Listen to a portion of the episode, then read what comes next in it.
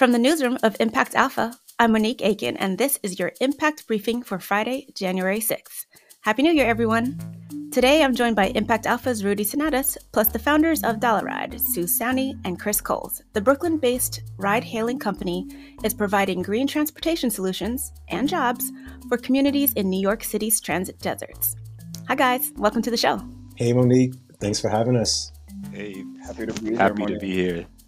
Great. But first, we wanted to catch you up on Impact Alpha's look aheads to 2023, which are outside the paywall on impactalpha.com. They're a great way to track the year's emerging trends and sample what Impact Alpha has to offer. Policy progress last year sets up climate action this year, Amy Cortese reports. Amy will be tracking the implementation of the landmark climate bill, the Inflation Reduction Act. In particular, the deployment of early stage technologies at scale is going to be key. In a guest post on Impact Alpha, Nate Lobier Lewis of Spring Lane Capital writes that, quote, we need a new crop of entrepreneurs who think of themselves first and foremost as project developers. Our emerging markets reporter, Jessica Pothering, predicts 2023 will see a rising tide of local investors in emerging markets that are building local ecosystems and crafting local policies for long term sustainable economic development. These agents of impact are tired of waiting for outsiders to fulfill long standing development promises and have realized they don't need to. Dennis Price rounded up our coverage of the inclusive economy beat. One big takeaway investors able to spot underappreciated opportunities and identify entrepreneurial talent overlooked by other investors can outperform the market. We'll also be looking at how the stable asset class of municipal bonds can drive social impact goals. And in a year that ESG became a hot button issue, David Banks says that the metrics are starting to help identify who the leaders ushering in an economy built around sustainability, inclusion, and equity are from the laggards trying to block it. A key metric to watch is revenue materiality, the share of a company's revenue that comes from tangible solutions to identifiable societal challenges. And it's another month, so we have another list of impact funds in fundraising mode. This month's list, in partnership with Realize Impact, features seven open funds, including WIC Capital in Senegal, which is leveraging the investment power of women in business to support women entrepreneurs. Short for Women's Investment Club, WIC's network of Senegalese businesswomen invest their own capital alongside institutional investors. Check out the rest of the list at impactalpha.com. So, first things first, Rudy, your story this week started on Flatbush Avenue in Brooklyn. Yes, Monique. I, I live about two miles away from my parents, um, pretty much straight down Flatbush, and I take dollar vans pretty much every week to go to go see them. Um, for those of our listeners who don't know, dollar vans are, you know, these minivans that go along fixed routes in Brooklyn and in Queens and and even in, in Manhattan's uh, Chinatown, um, right? And so you get on these, uh, you know, minivans or little minibuses. You pay the driver two dollars, and he takes you along a, a fixed route um, and they go back and forth, for example, on, on Flatbush Avenue. Um, and um, low income communities and, and minority communities and immigrant communities in the Brooklyn area and in the Queens area rely on uh, this type of transportation to go to work, uh, you know, to bring their kids to school. I remember in college, um, this was how I got to and from school um, and and so this is what what uh, this this amazing informal transit network uh, does. Yeah, and those areas are not well served by existing transportation and infrastructure like the MTA, at least in New York City, for example. Um, and is that partly what drew you to this story? Yes, that's that's why I was interested in this story when I met uh, Su at an Urban X event last month. Um, he told me about the uh, Dollar Vans electrification program um, and the collaboration with the different players in it, including um, Build Edison, Hevo, and, and, and BlocPower. Well, BlocPower is a friend of the show. Donnell Baird has been on on here with us a couple of times. yes, and the same way that BlocPower is retrofitting um, buildings and and uh, low income and minority communities across the country, um, Dollaride um, is taking on a similar strategy to retrofit dollar vans in this little informal economy. So, Su, tell us about this electrification model, how your retrofitting works, and more importantly, how does the how does the financing part work? Sure. Uh, you know, really similar to how Donnell uh, from BlocPower talks about, you know, they turn buildings into Teslas. We're trying to do the same thing with dollar vans and informal transit. Uh, you know, so I, I jokingly say we're turning dollar vans into Teslas. But the main idea here is that, you know, uh, fleet owners or, or really any buyer of an electric vehicle stands to save a lot of money on gas and maintenance and other aspects of owning a gas powered vehicle. Um, but when you go electric, you you you reap all these benefits. So um, you know, I thought it made a lot of sense to bring those same opportunities and benefits to dollar vans. Um, you know, I grew up in Brooklyn and in Queens where dollar vans are popular, and uh, it occurred to me that you know we could bring those same savings and have a similar environmental impact if we provided a platform that made it easy to go electric for dollar van fleet owners. Anything to add, Chris? Sure. So, as you know, we are working with a few different partners on this. Um, vehicle manufacturer that's actually going to be retrofitting the vehicles. We'll also be working with a charging partner, Hevo, um, and they're going to be taking care of all the charging needs, as well as a financing partner who's working to kind of secure the debt financing, uh, Hevo. So um, Dollaride, in a sense, is um, really organizing and working with all of these different vendors to provide a solution that can really take F owner's fleet from all gas to entirely electric. So Dollaride started with a digitization strategy to help drivers, but what's the origin story of the idea? What problem were you solving and how did you come to this concept? Yeah, when we when we first started Dollaride, uh, you know, Chris and I collaborated and basically started from our own experiences trying to take dollar vans and realizing that, you know, for us who are familiar with the service, it was relatively easy to know where drivers were, where the routes were located, and how far along you can go. But for people who are uninitiated, for people who have no idea um, how to use a dollar van, um, this could be really intimidating, or in fact, like almost impossible, because you know traditionally things like dollar vans don't publicize their services. There's no advertising. There are no fixed routes or schedules. Um, so it's usually knowledge from the community or, or through word of mouth that people hear about how to use these services. So um, as technologists, you know, Chris, having been an engineer and, and worked at startups for um, nearly a decade, and myself, you know, being in a similar position as an entrepreneur, you know, we thought we could build a solution that would make the dollar van ecosystem digital, but therefore more transparent to new people who could also leverage the service. So that's exactly what we set out to do when we started Dollaride uh, and really dreamt of the idea back in like 2017, 2018. So, um, you know, it's taken us a couple years to get the digital platform ready.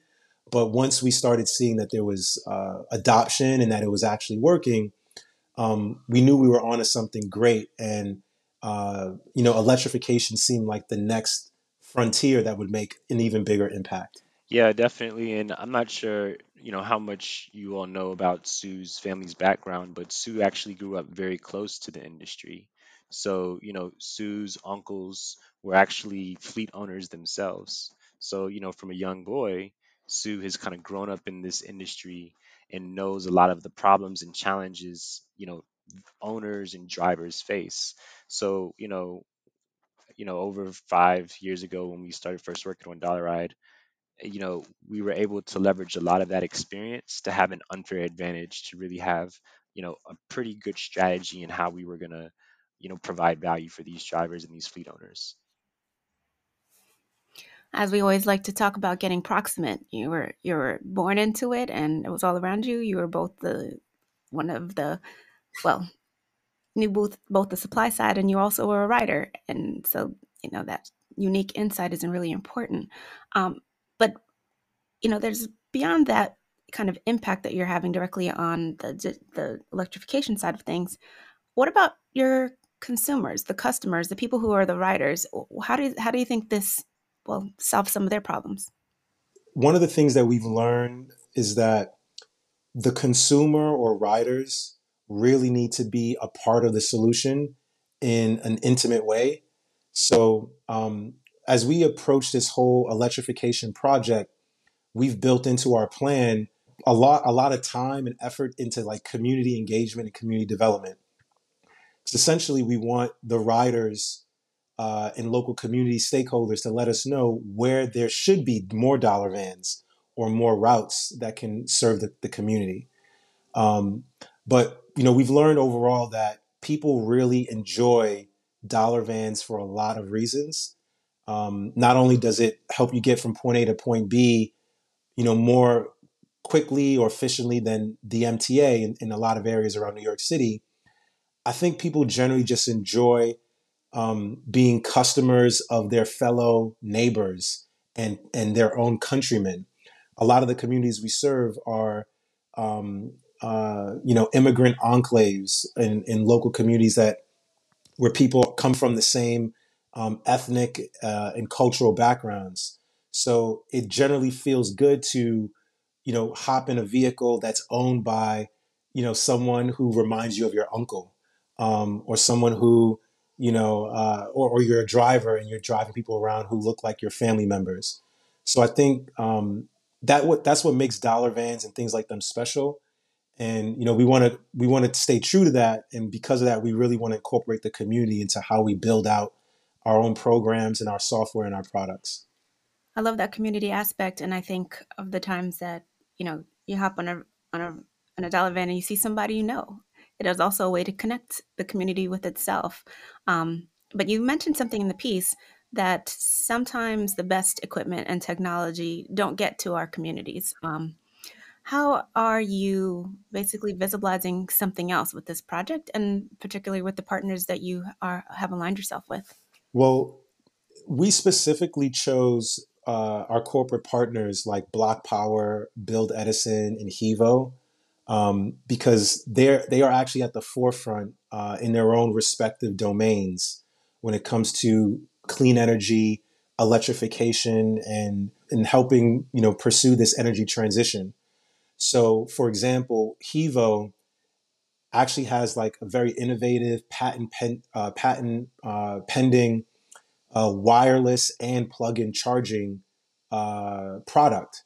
So, if you can imagine, you know, dollar van drivers uh, will be able to charge their vehicles wirelessly in the same way that you can charge your iPhone wirelessly through like a you know one of these fancy chargers.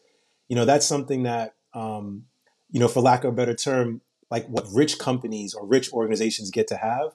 But, you know, we partnered with people who saw the vision and who are also New York based companies and realized that they want to support this this whole initiative that we have and, you know, uplift the communities that we're serving.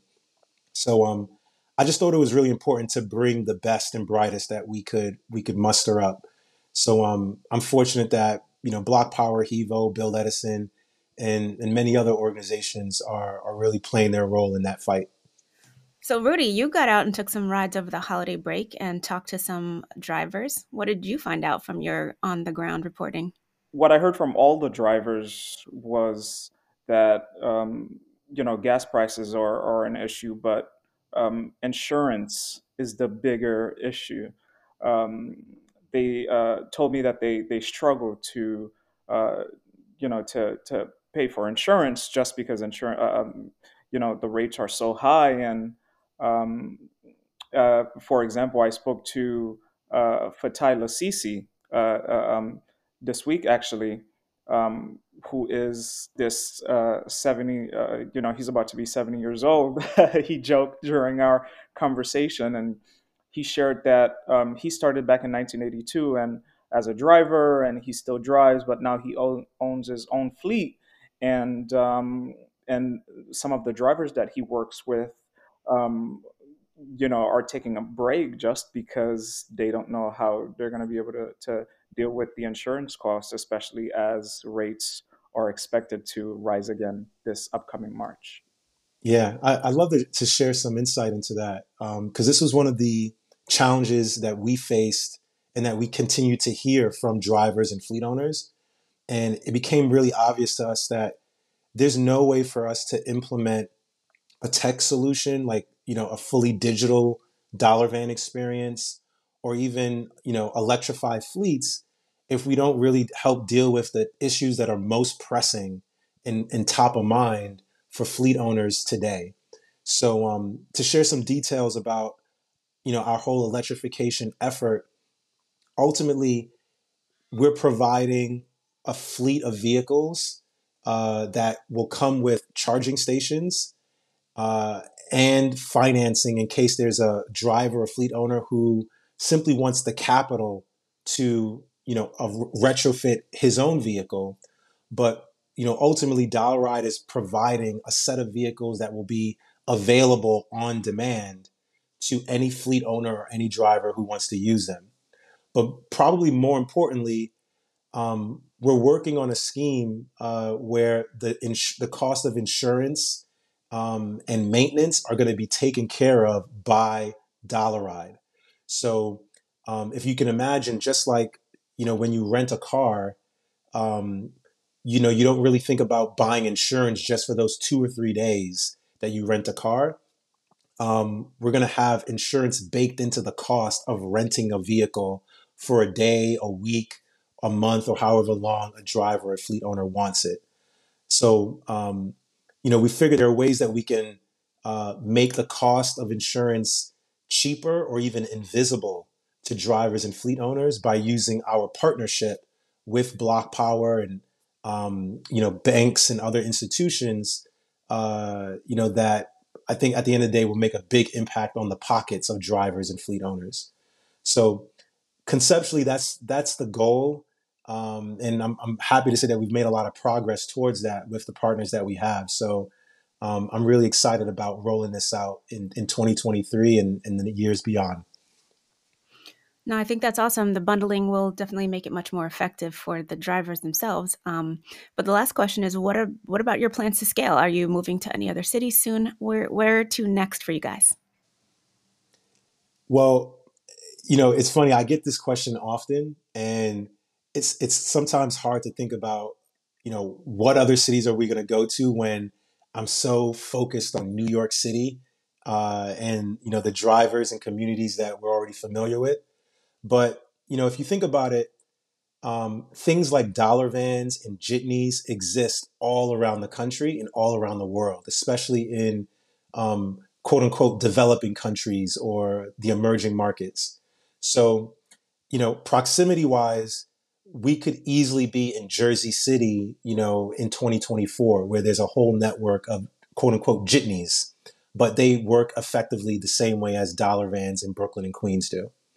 Um, and in Miami, uh, you know, there's a whole network of jitneys there that are, um, you know, actually run by the the Haitian community. So, um, you know, I think the things that we're learning in New York, especially where we have similar cultural, like this cultural melting pot, gives us a lot of insight into how to work with other communities outside of New York. Um, but you know, uh, I, it's probably maybe 18 months away to where uh, you know we could have another deployment in another city. So um, that's probably mm-hmm. what's ahead of us right now. Well, I love it. I wish you all the best, and let me know when you're heading to Jamaica. Will do. Well, I can't thanks. wait for that. soon. soon. I can be part of your rollout team, sure, on the ground. well, thank you so much for being on the show. We appreciate having you. Thanks, Rudy, for your story, and we wish you all the best.